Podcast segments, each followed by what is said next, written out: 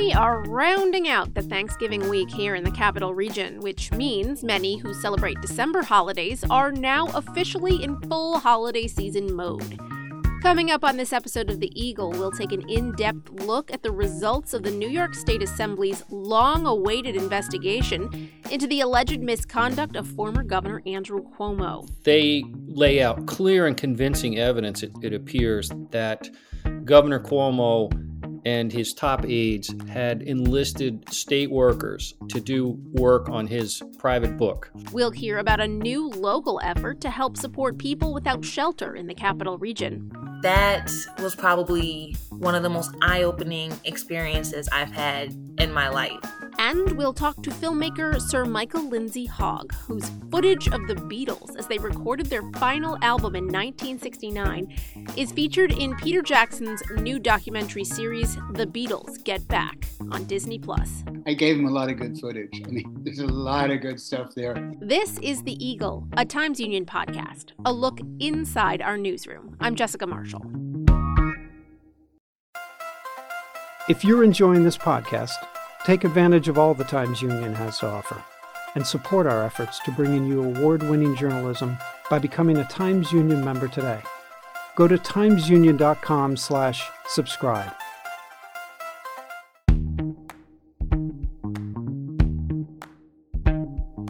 Welcome to The Eagle. I'm Jessica Marshall. First up, let's talk about the top state news on this short holiday week. The New York State Assembly released its long awaited investigative report into former Governor Andrew Cuomo's alleged misconduct. It found, quote, overwhelming evidence that Cuomo engaged in sexual harassment and that he misused state resources to produce his COVID 19 memoir, American Crisis, among other things. To break it all down, I'll toss it over to Times Union editor in chief Casey Seiler and Capitol Bureau managing editor Brendan Lyons. Hi, I'm Casey Seiler, the editor in chief of the Times Union, and I am happy, as always, to be joined by Brendan Lyons, our managing editor for investigations and our Capitol Bureau chief. And what were your big takeaways from the report? What surprised you the most? One of the things that struck me first was they lay out clear and convincing evidence, it, it appears, that Governor Cuomo and his top aides had enlisted state workers to do work on his private book, the book for which he was offered more than $5 million in the end to, to publish. And that is also has been the focus of the U.S. Attorney's investigation, although we don't know where that investigation stands but it is certainly not closed at this point, as far as we can tell, because the health commissioner, Howard Zucker, was interviewed about six weeks ago for that investigation. That to me was the most startling because there had been all indications from the governor's office and the statements they have made that all of this work was voluntary. But this report makes clear that individuals did not believe their work was voluntary. They were being instructed what to do, and these instructions and this work was taking place on government time, not just for salaried employees, but for those who are hourly workers. It appears that, yeah, the sort of low level staffers were doing kind of clerical tasks, uh, you know, setting up meetings, setting up audio recording sessions for the, the audiobook copy Whereas high level staffers, including Melissa DeRosa, who's the former governor's uh, secretary, meaning his top aide, really almost functioned almost like an agent. it sounds like the governor had a separate literary agent, but Melissa DeRosa, if you read the narrative, though she's not named, it's easy to figure out who she is, was apparently exchanging hundreds of emails with the publishing house. And she was identified by one of the editors there as you know uh, uh, an outstanding partner in this effort. And it's really kind of shocking. And this begins in what is the height of the pandemic the early stages of it where he sets in motion this idea that hey i am doing so great and i am popular on national television. I'm going to cash in. I'm going to i'm going to write a book before the pandemic is even over. But the point is that it was taking away from the, the ability of key people, it seems, in that administration and even low level people to focus fully on the COVID response and that work. And the description of DeRosa's efforts on this book through the, the latter months of last year makes clear that she was investing an enormous amount of time in helping uh, the publication of this book, which it turned out the investigation also revealed that the publishers sought to remove any mention of those state workers' involvement in producing this book, which is uh, a little bit like taking credit for someone else's work, I guess you could say. In addition to that, Phil Steck, who's an assemblyman from the capital region and a member of the Judiciary Committee and a Democrat, a progressive Democrat who has not always uh, not always interacted well with the governor. He's not a fan of sorry, the former governor stated, and he's not the only one who has said this, that there is a connection or inferences that can be drawn about the effort to stonewall the uh, data describing the full scope of fatalities in New York's nursing homes from COVID 19 and the timeline of the negotiation over the book and certainly the preparation of the book. In other words, at the same time that the administration was trying to, not trying to, but succeeding in withholding data from not only reporters, but also members of the legislature as well about the potential damage done to nursing home residents, it was also moving ahead with the composition of this very glowing portrait of how Cuomo and his team handled the pandemic. It was more about optics than about truth. In the end, it's interesting that this investigation, although it did not do a scientific examination of what caused the spread inside nursing homes, they said that their interviews with everyone involved, the stakeholders, the health officials, there was no reason to dispute that it was, as the governor's administration said, spread in nursing homes was caused by staff bringing the coronavirus into those facilities, as opposed to residents being discharged from hospitals who were COVID positive. And under the governor's order, which was quickly rescinded, nursing homes were being forced to accept those residents. So, knowing that, you look back now and you wondered, why didn't you just tell the truth? You wouldn't be taking it on the chin because it's become blurred in that people have suggested that the administration caused these deaths. That's not true. What is true is that the administration played with the math. And it was in an effort, it seemed, to show that New York was successful. The governor went through a lot of pains last year to show data indicating that New York, in terms of nursing home fatalities and per capita and, and such, was well below what some of the worst states had. That's what drew the interest, I think, of the U.S. Attorney's Office is did they manipulate data and did they provide false data to any federal agencies in order to elevate the governor's public persona so that this book would have more a more receptive audience. I believe that to to borrow a phrase from the Watergate era, it's the cover up, not the crime, that gets you. To get back to some of the other subjects that the assembly looked at, in terms of the sexual misconduct allegations, I, I think it's fair to say, I don't know if you would agree, that this report doesn't really plow too much new earth on those allegations, though it does do a bit of a cleanup job on some of the details surrounding the allegations of Brittany Commisso, especially around the date when the alleged groping by the former governor of Ms. Commisso occurred. But other than that, I mean, it, uh, it doesn't go beyond the 150 page report put out by the Attorney General's office back in August. They point out too that what needed to be pointed out by someone other than reporters perhaps is that the attorney general's office made a grave error in indicating in their report that ms. Commisso's groping incident if it happened happened on november 16th last year it did not. She made clear that that was just a timestamp that she could remember it was sometime around that date. She had told us it was after that date And it turned out that it was in early December, not in late November. And, and they have affirmed that information. They have affirmed that information with the evidence that was also gathered, as you know, by law enforcement that showed her visit to the mansion that day. So it's just interesting that rather than throw shade on the governor for any of it, they they affirm that the women they believe the women were all telling the truth and that the governor was engaged in a pattern of sexual harassment.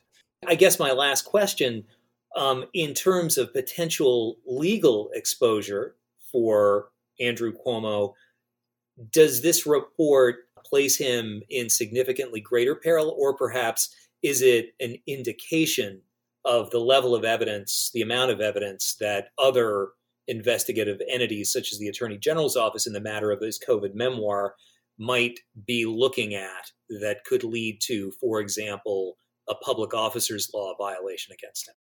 Right. In terms of, I think the most exposure there is for the book, The Misuse of State Resources. It's worth noting that absent from this report is any investigation that was done, meaningful investigation of the preferential testing for lawmakers and others, you know, family members of the governor. That's also an alleged misuse of state resources that the assembly ran away from. And it remains to be seen whether any law enforcement agency will look at that. The Attorney General's office has an uh, investigation of that, but it, I've talked to people who had key roles in setting up that VIP testing system, which was done secretly. They used code words to, to pull it off. And there is no indication that those individuals are being interviewed by investigators. With the book, certainly this report puts more pressure on the attorney general's office if they come out and say there will be no charges related to using state resources for personal benefit, which is what's alleged here. So now what you have left is an ongoing debate that I think will die out possibly about whether or not to go forward with impeachment, but the attorneys for the assembly, the investigators agree with the assembly counsel's opinion that under the Constitution, you can impeach a person if they're still in office, and you can also remove and prohibit them from running for future office. But you cannot just engage in an impeachment proceeding that would prevent Cuomo from running for office again. So there's the rub. That's what people are upset about because it appears that Cuomo could, in fact, return to the political arena which was the same argument that you can't impeach somebody once they're out of office that was used by many Republicans in the US Senate, including Mitch McConnell, way back in February when they were considering the second impeachment of Donald Trump. Well, Brendan, thanks a lot, obviously, for all the good work and the good analysis on the report. You bet. Thanks very much.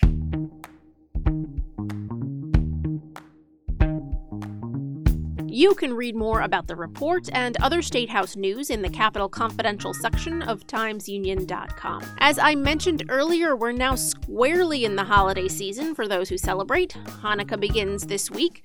Christmas is just a few short weeks away. Kwanzaa is right on its heels. And then it's New Year's Eve. This five week span often inspires a burst of giving and generosity and draws attention to organizations that help and support Capital Region residents year round. Reporter Shaniece Holmes Brown recently wrote a story about a new service that's offered by a nonprofit in Troy that brings food and supplies to people without shelter around the region. She went for a ride along with Joseph's House and Shelters outreach van, and she talked about the experience afterward with managing editor for news Susan Mahalik. Here's their conversation. Hi, everybody. I'm here with Shaniece Holmes Brown, who is one of the Times Union's Hearst Fellows for the next year. And Shaniece has been with us for three months now. Um, before we talk about the story that you worked on, um, Shaniece, why don't you tell us a little bit about yourself and how you decided to get into journalism? Thanks for having me. I'm really actually excited to talk about this story. So, I got my interest in journalism when I was in high school.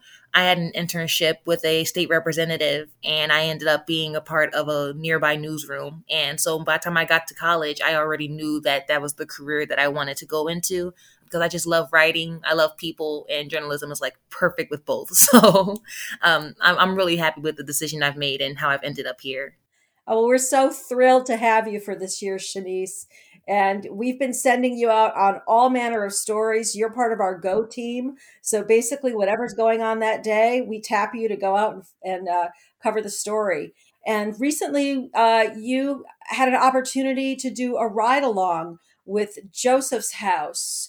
Do you want to tell us about about that and what you did and what you learned? That was probably one of the most eye-opening experiences I've had in my life. The topic of people being unsheltered is something that I, I already am passionate about. Um, so when I got the chance to do that, it was just really mind opening because to see I was with two ladies, um, Tiana Minervini and Shelly Redinger, and they had two vans. And so the van that I was on, they had their route throughout downtown Albany.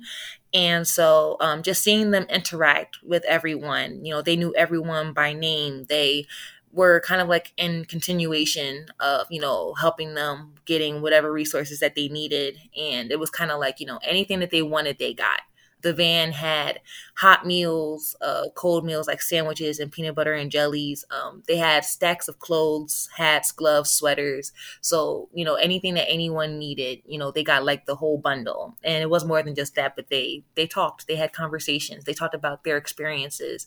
And i saw people who their experiences were so vast. When you think of being unsheltered, you think of, you know, the stereotypical movie scene, you know what I mean? Um, the real down low, but it's so much more than that.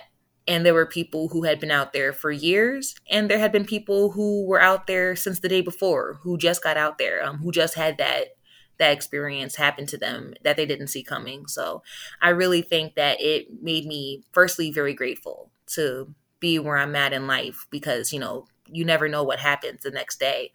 But to also be able to see what people had gone through and to really to really feel their pain through what they spoke about and, you know, just wanting to have a better life for themselves. And you know, Shaniece, I think one of the things we should say for our listeners is that Joseph's House, even though they are based in Troy and and they do run a homeless shelter over there, their outreach vans come into Albany County you know, Shaniece was right. You were riding on uh, one of their new outreach vans. Is that accurate? Yeah, yeah, their newest one. It was so nice. and in your story, you talked about how they have a van that has a loop that goes through Albany, but then they also serve people farther out in Albany County as well. Yeah, and, like Colonie and yeah. And they are out there every single day. Is that accurate? Yep, every day for um, between eight to ten hours which you know they're they're pretty dedicated. It's a pretty dedicated lot of people. Can you tell us? Um, there were a few people, you know, and in the course of writing the story, obviously because of you know space constraints, um, you couldn't include vignettes about everybody that you met. But could you tell us about maybe one or two of the people that you encountered and what and what they had to say about their experience, either with um, you know being unsheltered or their interactions with Joseph's house? There were so many people. I think one of them that really made me very emotional was a man who had been out there for a while. He was pretty much talking about like the day by day ways that he tries to provide for himself, um, particularly with panhandling, and how there were times where you know he needed medical help. Um, he was having some issues medically, and he would need medical help. But being in the waiting room for so long, he couldn't afford to do that because he would have to go back out to Panhandle to try to get money, you know, for food and stuff like that. The way that he has to go about functioning and the way he needs to go about trying to get medical help but the wait is something that really messes up the way that he can sustain himself and them trying to help him and he also had um, a substance problem so with that um, he said that he typically didn't he didn't enjoy the experience. He said it actually did nothing for him because the use has been for so long, um, but it actually eased his medical symptoms at least temporarily until he can go to the to the hospital again. But again, when he went, it would take too long, and so his withdrawal symptoms would kick in and make the pain worse. So he it ended up kind of being more of a medical treatment for him than an actual like general. Yeah. He was using uh, some kind of uh, street drug we're guessing that it might be an opioid and he was in medical distress and he went to the emergency room and was was waiting there too long and then he found that he needed to, to leave because he was he was needing a a fix because he was in a lot of pain from the medical Yeah. problem that he had. Yeah.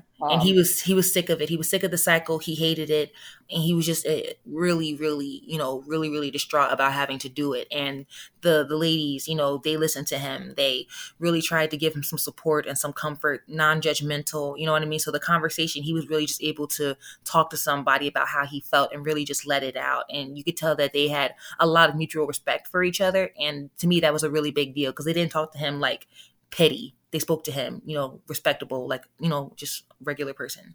Like he was like he's an, another human being who's deserving of their respect and their time and their empathy. Exactly. Um, Shaniece, one of the things that you found out in reporting this story was, you know, how many people the Joseph's House outreach van is serving in Albany County, and also the breakdown, you know, the the uh, demographic breakdown of who they're serving um, along racial lines. Would you care to share that information with us? so the majority of people, the majority percentage um, was 73% of men for their clients for the street outreach altogether. And then there was 25% women. And then there was 2% um, for gender nonconforming. And then for demographics, the majority was over half of the participants were Caucasian, and then 40% were African American. Uh, 8% was Hispanic or Lat- Latino um, ethnicity, and 1% as an American Indian or Alaskan Native. And then there was another um, less than 1% that was Asian. Is there anything else, Shaniece, that you that you'd like to uh, discuss before we wrap? I was really grateful to be able to to spend that day to hear people's stories and it really reminded me of why I wanted to get into this career because writing those stories and speaking the truth about what people deal with day by day that don't always often be seen you know in the best light was an experience that I'm really I'm really proud that I was able to have and that I continue to advocate for. Well, Shaniece, thanks so much for getting out there and covering that story for us. And our listeners can uh, look forward to hearing more from you in the future. Thank you so Thank you. Much. Thank you so much. I, I really am glad I was able to come and talk about right. it. After the break, I mean, that is an interesting thought of you all being beaten up. filmmaker and Hudson resident Sir Michael Lindsay Hogg talks about his time working with the Beatles on the last album the legendary band ever made. The new Peter Jackson docuseries The Beatles Get Back uses his original footage. We'll hear more coming up.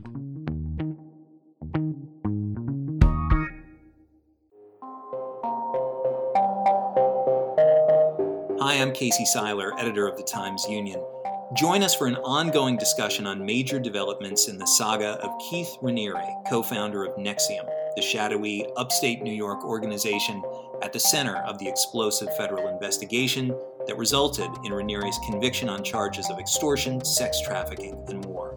We talk to former members of NXIVM, discuss the latest news, and preview the likely next twists in this bizarre and disturbing story. You can find NXIVM on trial at timesunion.com or wherever you listen to podcasts.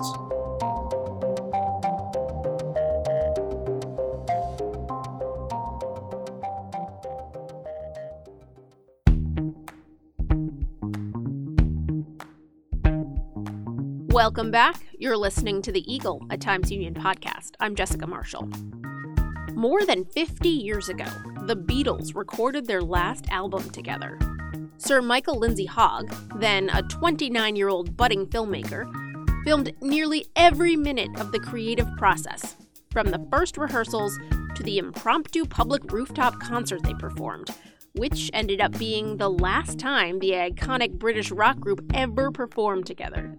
I mean, we'll never get a chance to do it again.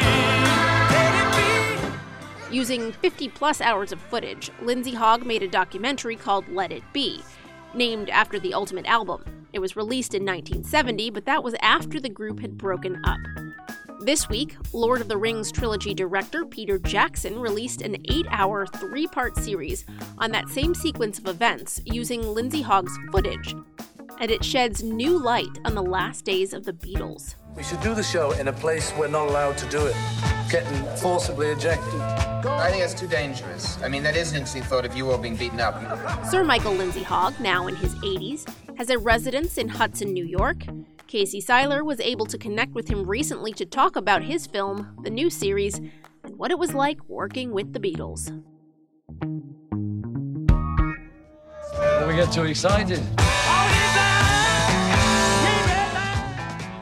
what is this this kind of moment like for you to have all of this work this project that you worked on for you know an extended period of time but a half century ago when you were in your late 20s i guess just just about to turn 30 right and to have it kind of be back at the center of the uh, pop cultural conversation i'm pleased because i thought for a variety of reasons let It Be wasn't really given its due. As you may know, we shot the movie in January 1969, uh, and then we went on through 1969 editing it. And it was going to be the next sort of big Beatles release, which was going to be their third movie, it was going to be a documentary. And then uh, things started to go kerflooey at Apple. Issues to do with money at first, who was going to be looking after the store. Was it going to be Allen Klein representing John, George, and uh, Ringo? Or was it going to be John and Lee Eastman representing their son in law and brother in law, Paul McCartney? But then, as so often, things which start to be about money, and we can go back to the great novelists of the 19th century like Trollope or Thackeray or someone, or Dickens. Um, when things start to be about money, sometimes they pull the scab off other bits of the relationship which are not going well. And so we're, we're, Let It Be is ready to go, but then no one's interested in it anymore because the Beatles are imploding, which we didn't think would happen when we were shooting Let It Be. And in fact, some of the editorial choices we made in Let It Be was to do with the idea, uh, which the Beatles thought at the time they'd be staying together. And so then when it came out, it was released in America in May 1970, and the Beatles had officially broken up in May, April 1970. Mm-hmm. So we have a movie which is shot before they broke up and then was put on the shelf a while for a lot of internal reasons, and then is released when they've broken up, and everyone thinks, oh, it's the breakup movie. This is this is what we've been hating dreaming, nightmaring about for such a long time. The Beatles, our mommy and our daddy, are broken up. And so it was regarded as this kind of slightly soiled uh, remnant of what had been a glorious uh, four or five years when the Beatles had quite rightly, thank God, taken over the world because better the Beatles than some of the dictators that are, that are around and have been around in the world since then. To answer your question, the, the initial rollout of Let It Be was kind of frustrating for me because I felt it wasn't being looked at properly. And then it was slightly put under the carpet by Apple because Apple was itself splitting apart because mm-hmm. of the, the, three and the one. I, I went on to have friendships in various ways with them. I did videos with McCartney when he had Wings, um, Mull of Kintyre.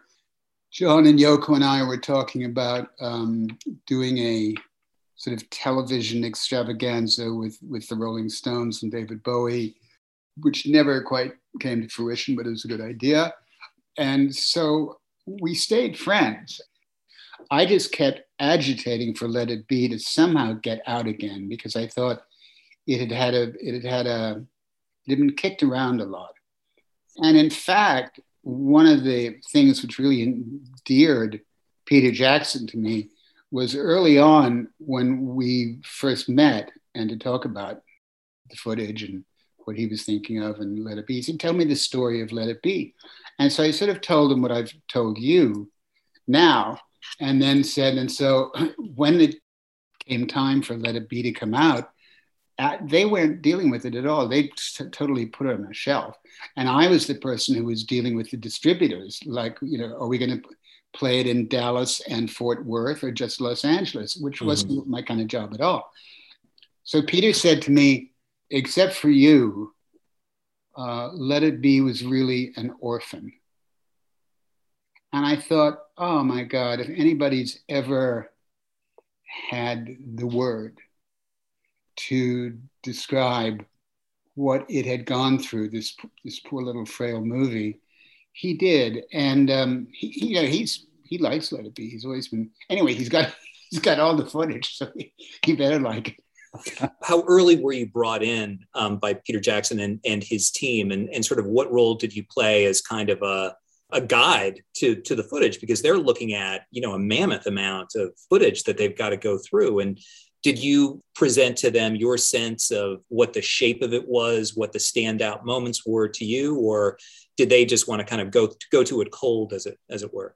Jonathan Clyde, who's one of the producers of Get Back, I suppose now it's almost three years ago. I was in London and he said, Do you want to come in for a cup of tea to Apple? I said, Sure. And um, he said, There's a little, there's something going on at the moment and I, w- I want to bring you into it. And yeah, okay. And he said, Peter Jackson has seen some of the old footage and wants to have a whack at it.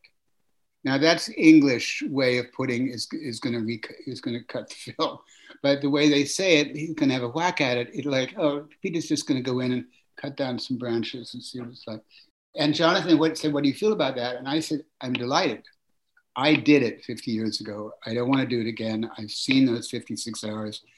I had a different size canvas to paint on at the time because, well, originally Peter's was going to be a two, a two hour movie, two and a half hour movie and now it's three separate episodes, which are going to add up to like eight hours.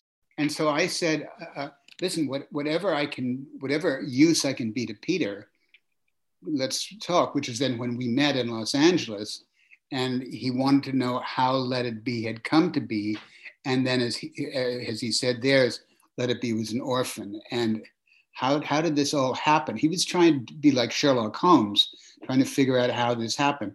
I didn't want to be involved in the cutting because, I mean, as you know, what it's like once you start whittling down 56 hours of footage, that can take you, well, it's taken him three years. Mm-hmm.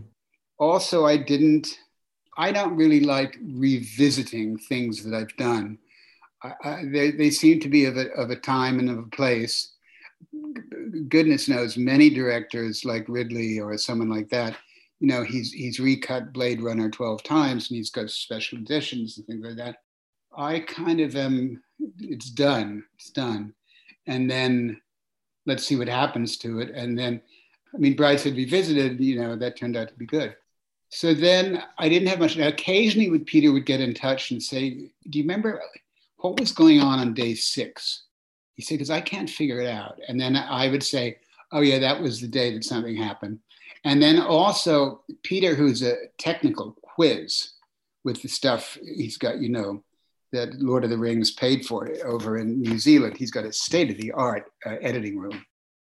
He occasionally would, would, well, he showed me when we we're in California a split screen of, of Let It Be on one side and, and his new, the same shot, but brushed up from via New Zealand and he says, "See, look, look at the shot from Let It Be." And it, mind you, this was on film, and his was digital. But he said, "You know, look at their hair. It just looks lank. It doesn't look very good."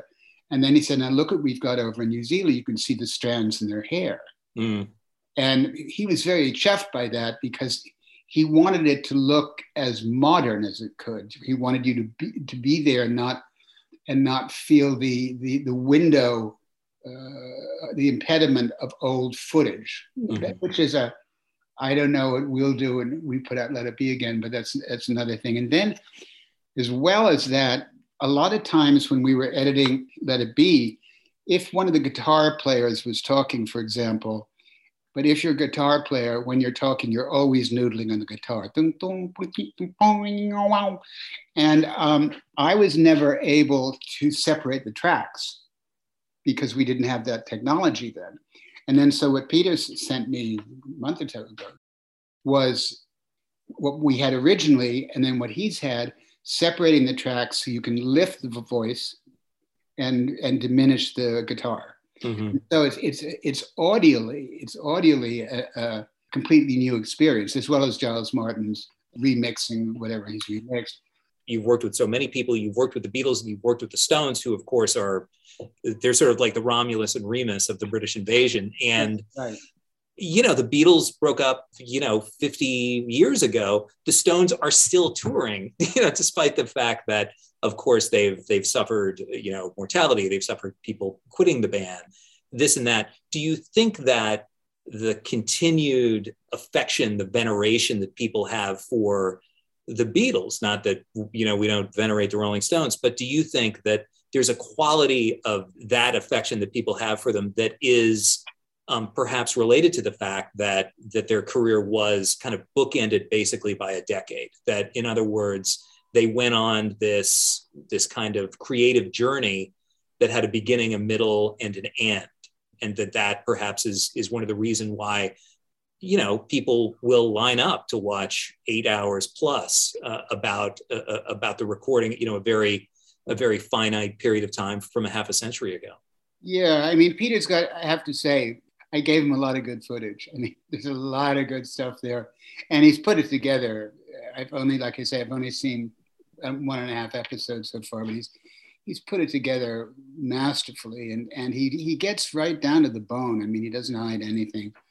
Um, I think there's a couple of things about the Beatles. One is the songs they wrote were more love songs and songs about what people go through in their lives, as opposed to the Stones at that period who were writing more about sex.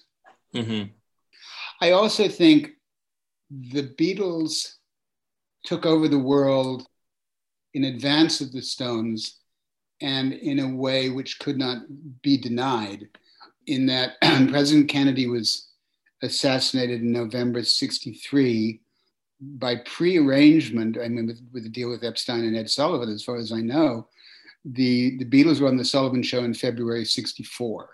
And America was in mo- mourning at that time, this, this beautiful young president, his brains blown out.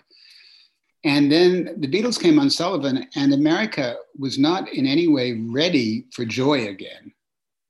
And that's what these four exceptional human beings from Liverpool, Liverpool, it's like from Detroit or something, you know, I know knocking about Detroit.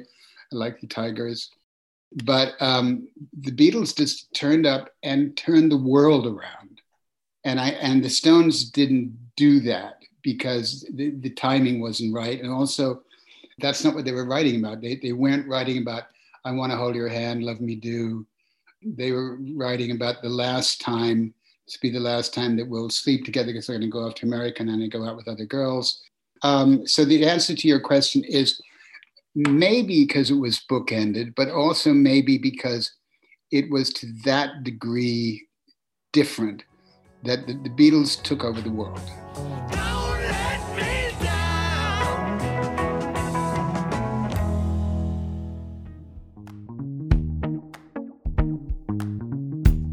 All right, that's it for this week. I'm Jessica Marshall. Hope everyone had a good holiday weekend.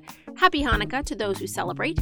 We'll be back next week with another look inside the newsroom here at the Times Union. In the meantime, check us out on Facebook, Twitter, YouTube, and Instagram, or head over to timesunion.com for the latest news and features. The Eagle is a production of the Times Union. It's produced and edited by me, Jessica Marshall, with help from the Times Union digital team and the newsroom. Special thanks this week to Casey Seiler, Susan Mahalik, and Shaniece Holmes Brown for their contribution to this episode.